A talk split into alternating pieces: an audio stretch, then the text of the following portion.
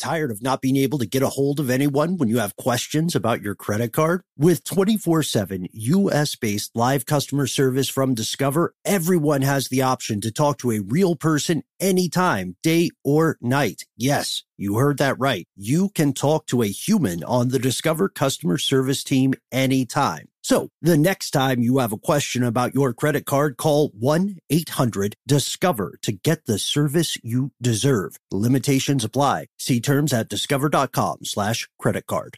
What's up, this your boy Lil Duval, and check out my podcast, Conversations with Unc, on the Black Effect Podcast Network. Each and every Tuesday, Conversations with Unc podcast feature casuals and in-depth talk about ebbs and flows of life and the pursuit of happiness. Unlike my work on stage, I tap into a more serious and sensitive side to give life advice and simply offer words of encouragement, yet remind folks to never forget to laugh. Every Tuesday, listen to Conversations with Unc, hosted by Lil Duval on the Black Effect Podcast Network, iHeartRadio app, or wherever you get your podcasts.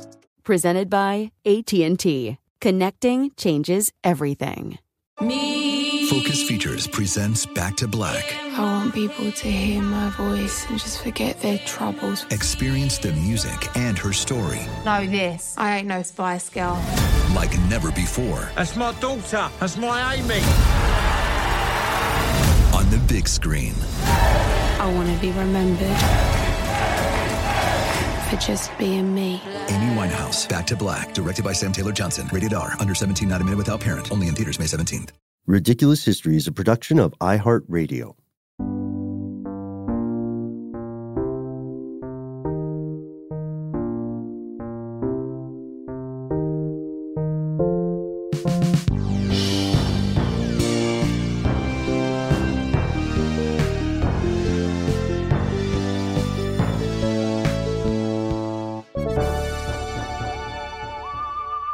Welcome back to the show, Ridiculous Historians. Thank you, as always, so much for tuning in. This is part two of a two-part series, so please tune in to part one so the thing makes more sense. Anyway, we got Max Dolan, Ben.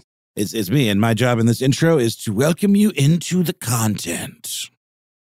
There's not much of a Tokyo to go back to. He can't return home because the Soviet Union has taken over those disputed islands in Hokkaido. And Kyoto was Japan's only metro center still standing. So that's where he sets up Kosuge Toy Works. Exactly. Just a few months after the war ends, he does just that. He's able to find a space that's going to actually, be enough for this operation. It's kind of a dream scenario. He actually rents a former cattle shed, which, if you can kind of picture a cattle shed, this isn't like a barn, right, Ben? This is more like a giant airplane hangar kind of situation where cattle, are slaughtered and kept. Yeah, it's like a shack too. Like if you have ever taken a road trip through rural parts of the Southeast or the Midwest, you see all those crumbling looking barns that look like they're about to fall over, but they've looked like they're about to fall over for around 80 years or so. This thing is planks of rough wood. There are gaps in the boards. Like, you could see into it from outside. It probably still smells of cow, to be honest with you. There's probably still a little bit of manure there, but it's his.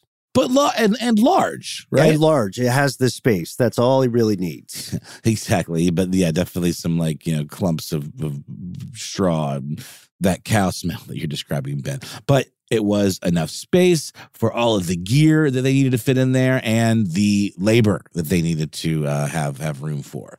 He said it would do. That's what he said. So Kosuge is now unentangled from the military and able to kind of go on with his life's mission. The question then becomes, how do I appeal to kids who are traumatized by war? Right. Yeah. This is something a lot of people think about, right? How does war impact an industry, and how does it impact the people you're making things for, whether those are children or adults? Remember, this is the time when the instant noodle is invented, and it's entirely because the war has so fundamentally changed Japan. The answer, what can I do? What kind of toy would be appropriate for kids, comes on two fronts. First, he sees the temporary barracks, the Buwako Hotel. GIs have been a familiar sight on these streets. And he goes, holy smokes, American Jeeps are everywhere. And the second part is, he's always loved cars. So the story goes, one day Kosuge's walking home from the public bathhouse and he sees a Jeep parked on the street and nobody's in it. And he says, well, given the hour, whoever was driving it is likely, let's see, the way Matt Alt puts it is likely off scouting for female companionship in the nearby red light district. Scouting for female companionship. Yeah. And since there's no one in the car, though, Kosuge is able to get up close to the Jeep and really get a look at it. Exactly. So he does just that. And this is maybe the kind of view that you wouldn't normally be able to get, you know, at a military vehicle like this, because they're usually passing quite quickly. They don't really give tours. This was a big deal because typically, you know, when toy makers were going to make some sort of facsimile of, you know, something that exists in the real world, they would only be able to refer to images and like catalogs or like, you know, promotional stuff that the companies would put out, you know, to advertise for their products. In this case, Jeep. And he actually was able to get up there, get his, you know, nose right up against the glass and see what this thing was made of. Definitely, you know, for a military device like this, this is a very rare opportunity. Yeah, because they didn't have a version of a catalog that would go out, especially to the Japanese public, saying, hey, look at all these military vehicles up close. So the guy he sees this golden opportunity, and it's not like he has a tape measure. He doesn't carry around the way Hideo Kojima does. He only has one thing to measure stuff with, and it's his bath towel from the bathhouse. So he gets real MacGyver with this. This is inspiring. He stretches out the towel and uses that to get the rough dimensions of the Jeep, and then runs back home before he forgets, draws a blueprint. And he keeps going back to find parked Jeeps and repeating the process with his towel. Eventually, he's back in business almost, because remember, he had to give over all his molds to the government, and they also had no metal to work with. So he literally starts, he cracks a deal with the U.S. Army to take away part of their trash, empty food cans. Cool. So he's going to repurpose this? Uh-huh. He's taking the soup cans and the beer cans, the bean cans, and he takes them back to his workshop, and he and his team clean them really hard. They cut them open. They run them through a press to flatten them. They pound them out by hand over these molds, and eventually they make little replicas of the U.S. Army Jeep. That is so cool, man. It's just so industrious. You know what I mean? Mm-hmm. Like, you know, given the situation, he made the best of what he could. Also, I want to point out that, remember when he had to close his shop, or at the very least rebrand it, and I believe it was called Custom Fabrications or Precision Fabrication. When that phrase passed through my head, it made me realize that, like, a lot of, you know, all this toy making and manufacturing stuff, that's what it is. It's just like precision fabrication. It's the same type of ingenuity and equipment in a lot of ways that would go into making, like, say, auto parts, you know, or things for construction, like building materials. But it's made for kids to play with. Yeah, exactly. That's a good point. And Japan's government also put some effort into promoting toy manufacturing as an industry to revive. It was kind of easy to get it up and running, and partially they were motivated because toys made a peaceful / non-threatening image. This is 1946. You know, people are dying of malnutrition in the country. A lot of people just need food and shelter. And amid this chaos, the Japanese government passes a resolution urging everyone in the nation to give toys to children, which, again, I think is really cool.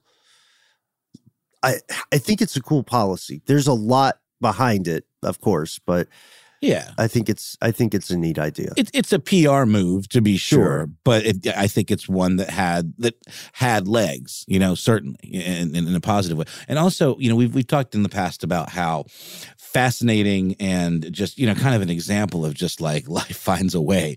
You know, it is that Japan emerged from near annihilation to become this global superpower, you know, in tech, in electronics, in pop culture, in all of these things. It's almost like the slate was wiped. You think about this almost like is the slate being wiped clean situation, but that's not the case, is it? We're learning here today with a lot of this stuff, this whole attitude, this kind of creative spirit was in play long before, you know, the bomb dropped. And so then, you know, when the country kind of started to emphasize manufacturing, you know, to get back on its legs, the government, you had folks like Kosuge coming in and laying the groundwork for that innovation that we would see kind of really start to flourish like in the 80s and 90s. Yeah, 100%. And this idea that toys can make a serious impact continues. And Kosuge is a huge part of this. They are working toward the New Year holiday season, January 1946. It's the first time in like a decade that they've celebrated New Year's not during a war. So it's pretty exciting. The first batch of these Jeeps goes on sale in December, just 4 months after the close of World War II. They're 10 yen a pop, and that's the cost of a, you know, like a snack at a food market stall. So everybody can afford them. They don't have boxes at this time because guess what? Paper is also still in critically short supply. Oh, and he sells everything in an hour. He sells hundreds of Jeeps in like 1 hour. They're sold out. No, not only did he make a product that was cool looking and functional and fun to play with, he capitalized on something that there was a need for, that like he knew kids would be interested in because he was interested in it, right? Like he was fascinated by it and to the point where he wanted to go and peer up through that window, maybe even, you know, at risk of being, you know, yelled at or getting in trouble or worse. It's just, you could tell this is a person that kind of had that childlike kind of, you know, spirit and therefore was able to kind of capture that and then turn it into gold. Determination of the man. Yeah. He scales up his operation. He rents out more cattle sheds to get more workspace. He hires more people to work with him, and people needed jobs at this time. And he even hires housewives to assemble toy parts in their homes. So the citizens here, working together, they make thousands and thousands more Jeeps for a department store. And because they're handmade, they don't have precision tools. No two groups of Jeeps were exactly the same. And they would gradually make replacements with each iteration, you know, adding maybe a little accessory, maybe replacing the internal mechanisms that made it a wind-up toy. Eventually, they do get boxes. They're unbleached brown cardboard, and all it says on the box is Jeep with an exclamation point. Oh, that word has always kind of felt to me like an exclamatory, you know, thing one might say. Jeep. Right. Yeah. Exactly. And it's weird, though, because I didn't think about this until our researcher associate, Dr. Z, pointed it out. Kosuge also gets free advertising because there are countless U.S. actual Army Jeeps driving by, and each one of them becomes an advertisement for the toy he's selling. Tired of not being able to get a hold of anyone when you have questions about your credit card? With 24/7 U.S.-based live customer service from Discover, everyone has the option to talk to a real person anytime, day or night. Yes, you heard that right. You can talk to a human on the Discover customer service team anytime. So the next time you have a question about your credit card, call 1-800-DISCOVER to get the service you deserve. Limitations apply. See terms at discover.com/creditcard. Snagajob is where America goes to hire, with the deepest talent pool in hourly hiring. With access to over 6 million active hourly workers, Snagajob is the all-in-one solution for hiring high-quality employees who can cover all your needs. On demand, temp to hire, part-time or full-time. You name the position. Warehouse worker, retail associate, grocery store clerk, fitness trainer, baker, stylist, bellhop, podcast producer. Yeah, Snagajob's got a worker for that. With our easy-to-use platform, you're able to seamlessly post and fill available positions quickly, with a dedicated customer support team to provide all the help you need along the way. Kind of nice knowing you have a talent pool like that in your own backyard, right? Snagajob is the partner you need to keep your business running smoothly. So visit snagajob.com or text snag to 242424 to talk to an expert. Snagajob.com, where America goes to hire. This episode of Ridiculous History is brought to you by Mint Mobile. You know, Ben, I got to say, one of the best parts about spring cleaning is that post-clean clarity you get where you're like, man, how have I been living like this? What's wrong with me? You're right, Noel. It's kind of like when you find out you've been paying a fortune for wireless when Mint Mobile has phone plans for $15 a month when you purchase a 3-month plan. It's time to switch to Mint Mobile and get unlimited talk, text, and data for $15 a month. To get this new customer offer and your new 3-month unlimited wireless plan for just $15 a month, go to mintmobile.com/ridiculous. That's mintmobile.com/ridiculous. Cut your wireless bill to $15 a month at mintmobile.com/ridiculous. $45 upfront payment required, equivalent to $15 a month. New customers on first 3-month plan only. Speed slower above 40 gigabytes on unlimited plan. Additional taxes, fees, and restrictions apply. See Mint Mobile for details.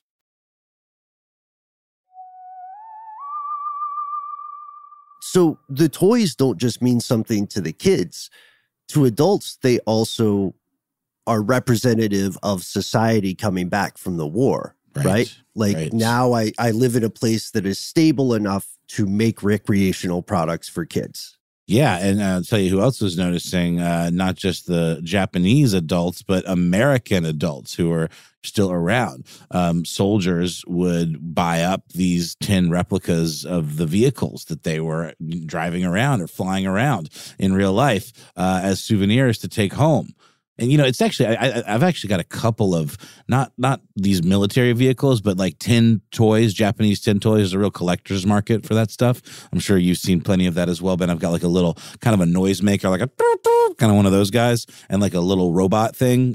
They're really, really neat, and there's tons of them to be found out in the world.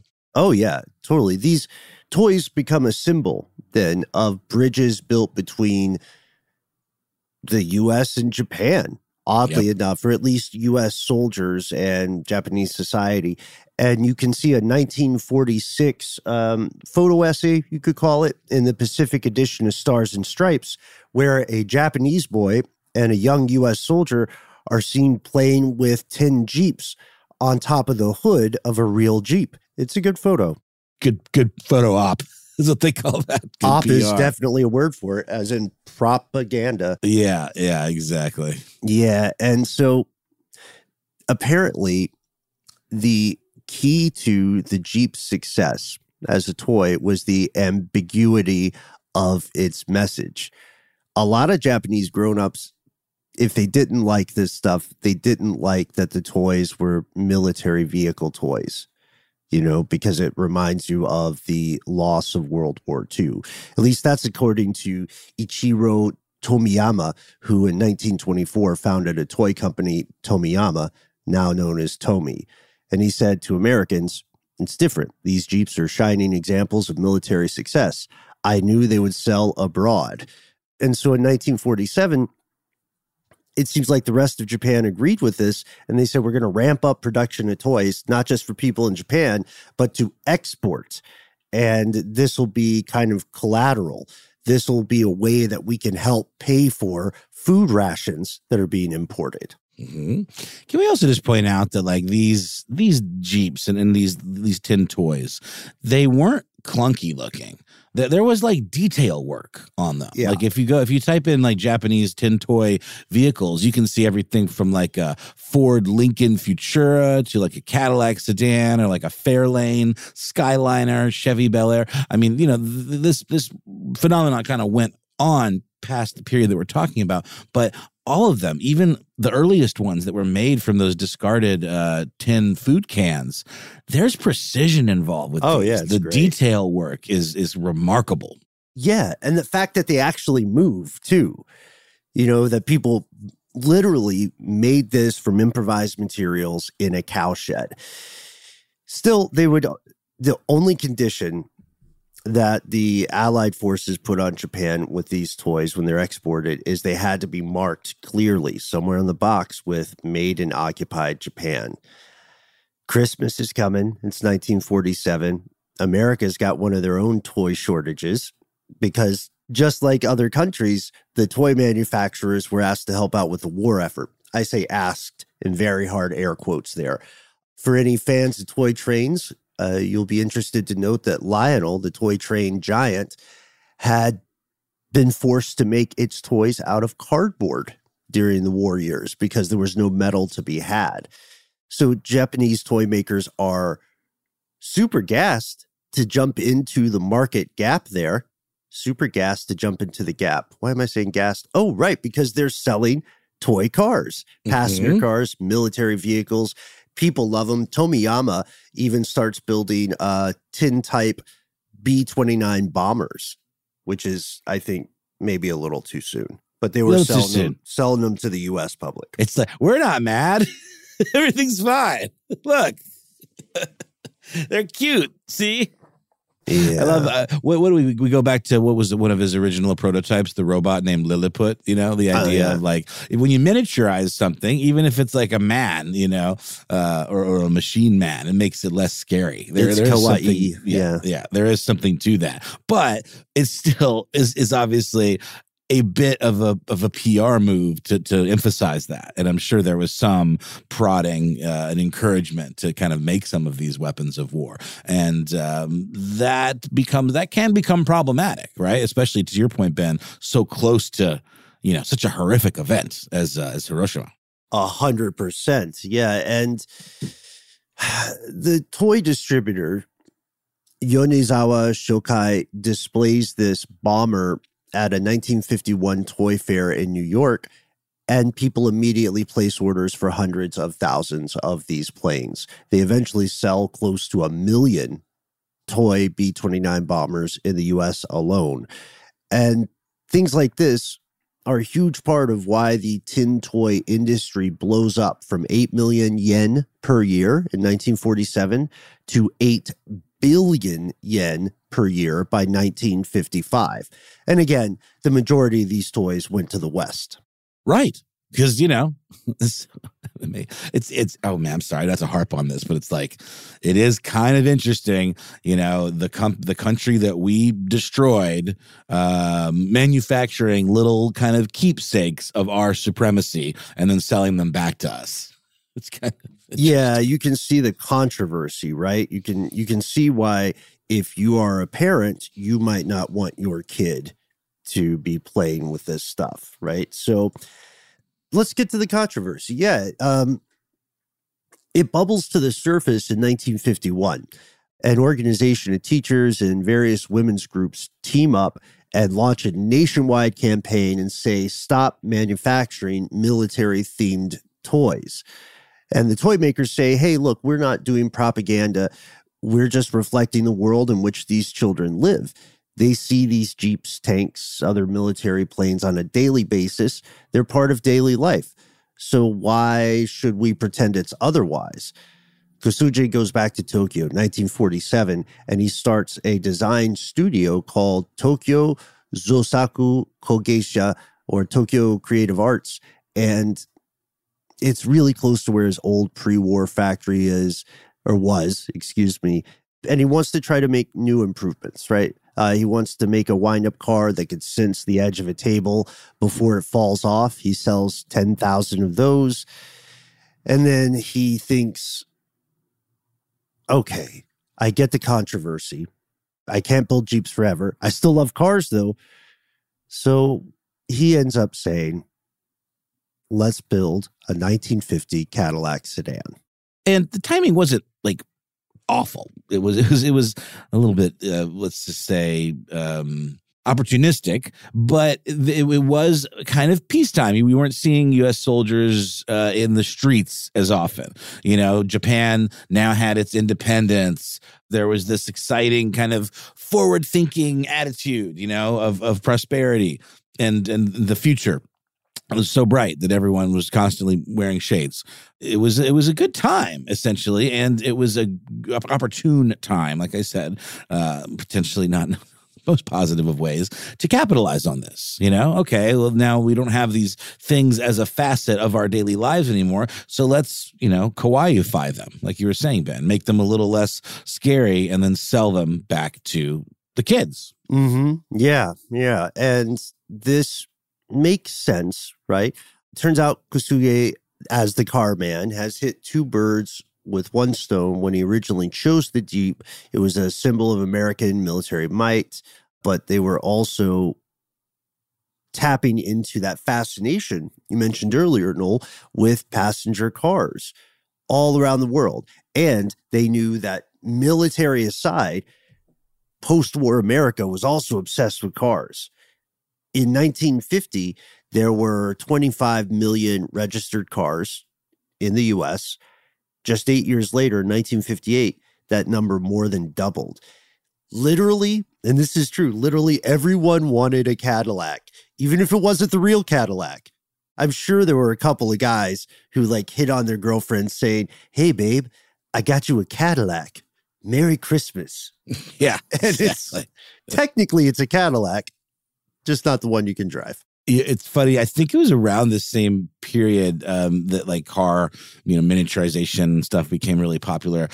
My grandfather worked for like tobacco companies and stuff. And so he had all these kind of, you know, tobacco adjacent sort of luxury goods items that he was gifted. And when he passed away, my aunt pulled this out of his storage for me. It's a giant like Fairlane type vehicle, and inside of it is hidden a bottle of Jim Beam whiskey. And in order to get the whiskey out, you got to take like the trunk cover off, and then the little spout is right. It's really weird and interesting, and I have no idea the quality remaining in that whiskey, but I have it on my little bar cart, and it's super cool. Makes me kind of want to seek some of the stuff out because it is so cool, and it could be potentially though a real rabbit hole and a money pit though. I could tell you. Oh, I'm sure. Yeah, I pulled up eBay just to poke around a little bit last week when we were working on this one, and yeah.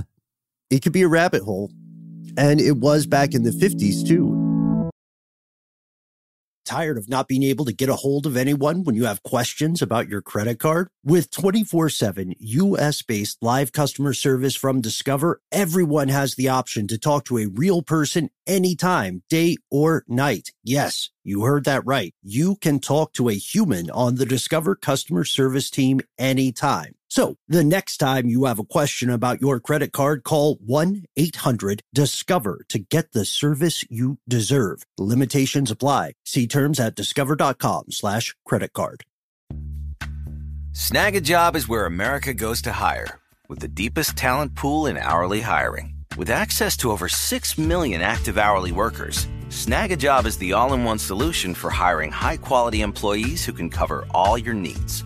On demand, temp to hire, part-time or full-time. You name the position. Warehouse worker, retail associate, grocery store clerk, fitness trainer, baker, stylist, bellhop, podcast producer. Yeah, Snagajob's got a worker for that. With our easy-to-use platform, you're able to seamlessly post and fill available positions quickly, with a dedicated customer support team to provide all the help you need along the way.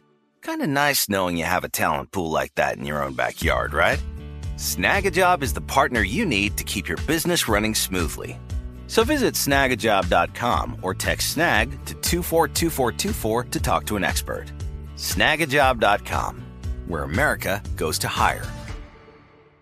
This episode is brought to you by eBay Motors. eBay Motors is here for the ride.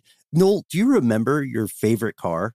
Well, yeah, it was an Eddie Bauer edition Ford Explorer. Oh, that's cool. I just remember it was my dad's. I was a hand-me-down car kind of kid. Dad would buy a new car, I'd get that car, and I just remember feeling so awesome being up above everybody, like I was in Mad Max or something, you know. I had a lot of land yachts that I loved. I had Pontiac Bonnevilles. El Camino. right?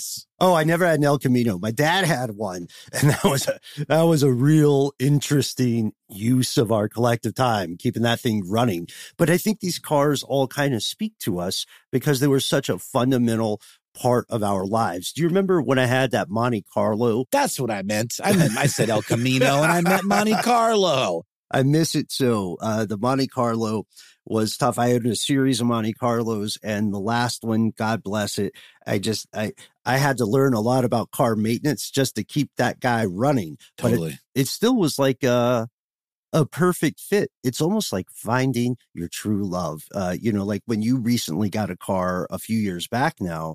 Oh, man. And funny you should say that. That particular perfect fit was the Honda Fit, which I love dearly. But, Ben, it's getting a little long in the tooth. And while it's been incredibly reliable up to now, it's getting to that age where I might have to start looking for some parts here and there to keep it running. Mm-hmm. And that's where eBay Motors comes in. With over 122 million parts, you can make sure your number one ride or die stays running smoothly. Brake kits, LED headlights, roof racks, bumpers, whatever your baby needs, eBay Motors has it. And with eBay Guaranteed Fit, it's guaranteed to fit your ride the first time, every time, or your money back. Plus, at these prices, you're burning rubber, not cash. So keep your ride or die alive at ebaymotors.com.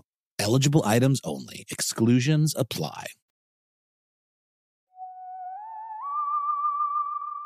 At the outbreak of the Korean War in 1950, the U.S. government sent $3 billion worth of orders to Japan for production and transport of wartime materials to the Korean Peninsula, stuff like rope, wire, food, ammo, and they even had some Japanese-built copies of American Jeeps. This was terrible. The Korean War was a terrible conflict as well, which still hasn't officially ended between North Korea and South Korea to this day. They've just got a ceasefire.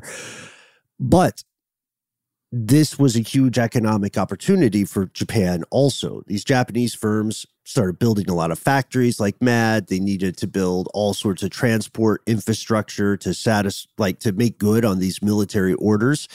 And as one ambassador put it in 1952, Japan became, quote, one huge supply depot without which the Korean War could not have been fought. And now that these things are happening, now that the foundries are restarted, now that there's high quality domestic steel being produced, you don't have to go through the trash heaps for 10 cans. But it's that kind of, I keep using the word ingenuity, and I'm sorry if I sound like a broken record. It reminds me of like what the Coca-Cola company did during World War II in Germany. They used apple scraps, to make Fanta. That eventually was turned into an orange drink. But at the time, it was like a replacement for Coca-Cola. And then, once wartime kind of settled out and all that stuff, they didn't have to use apple scraps anymore. But at the time, they saw a niche, they filled it, and they were able to use what was available to them at the time. And I always love seeing examples of that from throughout history. Mm-hmm. And this is where, after surviving so many harrowing things, Kosuge is able to make his ideal toys, because now they have all the stuff they need: gears, springs, precision, components. Yes. They can upgrade everything. They don't have to MacGyver it anymore. They spent a year refining every aspect of manufacturing, from the sculpting to the molds, all the details. And at the end, they came up with this Cadillac, 13 inches long, absolutely perfect to scale. It has all this fancy lacquer paint. It's got chrome. They put a lot of effort into this, and texture on the upholstery. Just so.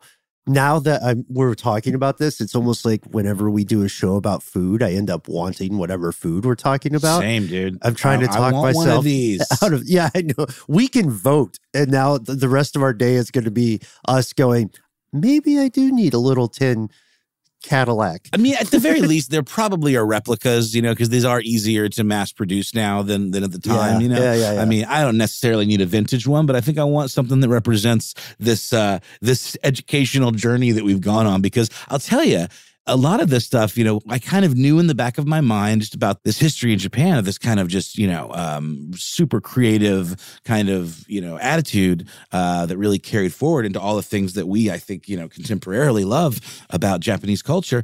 But it really gave me a deeper understanding, you know, of the groundwork that was laid that led to the Nintendos and Pokemons and manga and anime of the world, you know. I mean, so much stuff that happened in that country, not to mention the ancient, you know, history of the culture that, as we discussed early on, still always kind of had that aesthetic twist to it. You know, things like the art of flower arrangement, ikebana, and all of those kinds of things. It's always been this incredible, you know, organized kind of beauty to Japanese culture. And I think this really kind of took it into the modern age a little bit. Yeah, and I, you know, I'm a huge fan of the Japanese mech toys, the model kits you can assemble. I get those. I put them together. Actually, I have a couple. Do you paint them as well? That's one thing I didn't realize is a lot of those kits, you got to paint them. Yeah, I don't do the painted ones. Maybe one day.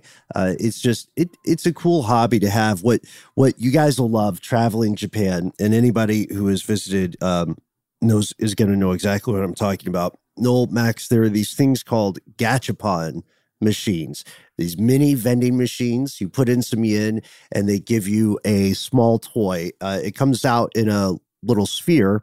It's about, yeah, I don't know why I'm doing this on an audio podcast. Just say yay. Everyone knows what yay means. Palm-sized sphere. Yes.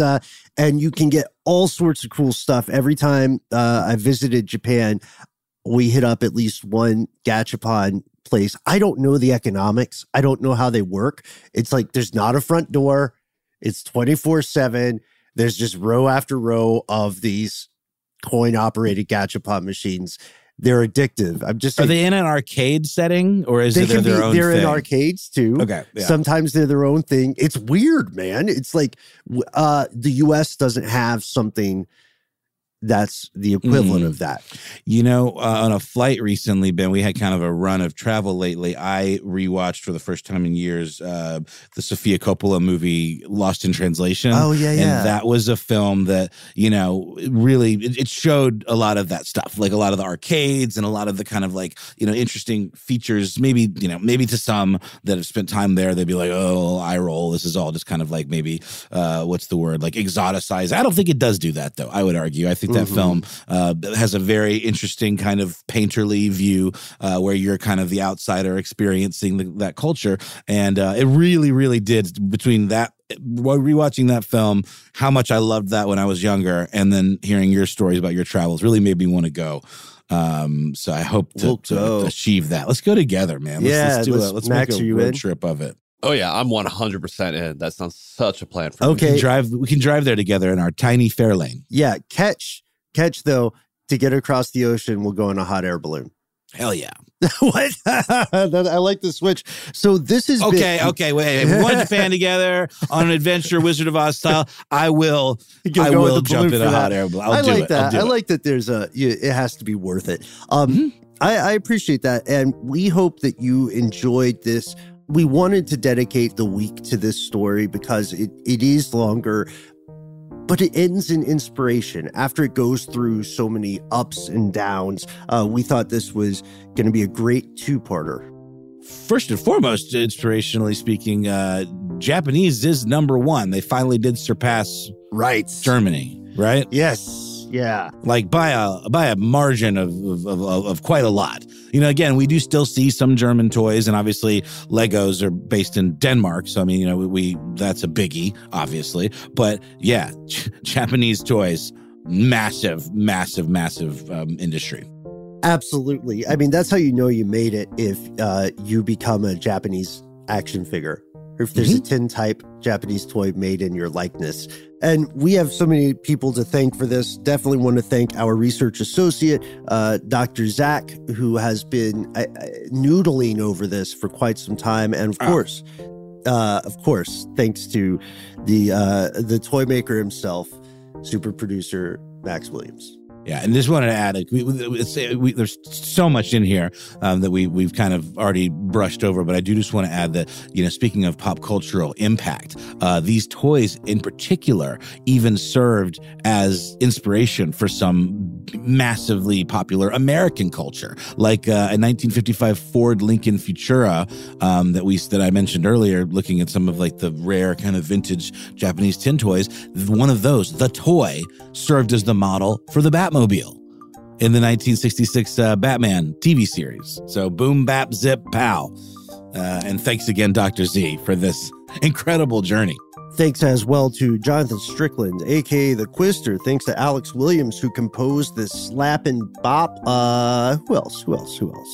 Oh, boy. Thank you, Ben. I think we are both equally into this stuff, and it was really fun to nerd out with you about Japanese toys.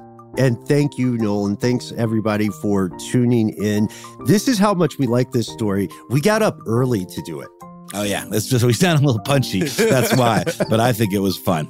Max is hitting his forehead like, guys, 9 a.m. is not early. No, it's not early, but you did make the calendar invite say Ridiculous History at the crack of dawn or something like that. So those are your words, Max, not ours. Yep, those are my exact words. Also, where we're recording at is the Morning Time Riverside Cafe, a.k.a. the same place as always. Love it. We'll see you next time, folks.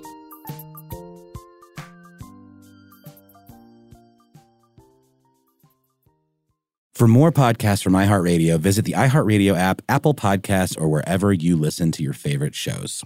Hey, I'm Jay Shetty, and I'm the host of the On Purpose podcast, and I had the opportunity to talk to one of Hollywood's major icons, Michael B. Jordan. In our conversation, Michael shares the highs, the lows, and everything in between, offering a genuine glimpse into his world. The closest to getting what you want is always the hardest. People give up right before they get what they've always wanted to get. Listen to On Purpose with Jay Shetty on the iHeartRadio app, Apple Podcasts, or wherever you get your podcasts. The Therapy for Black Girls podcast is your space to explore mental health, personal development, and all of the small decisions we can make to become the best possible versions of ourselves.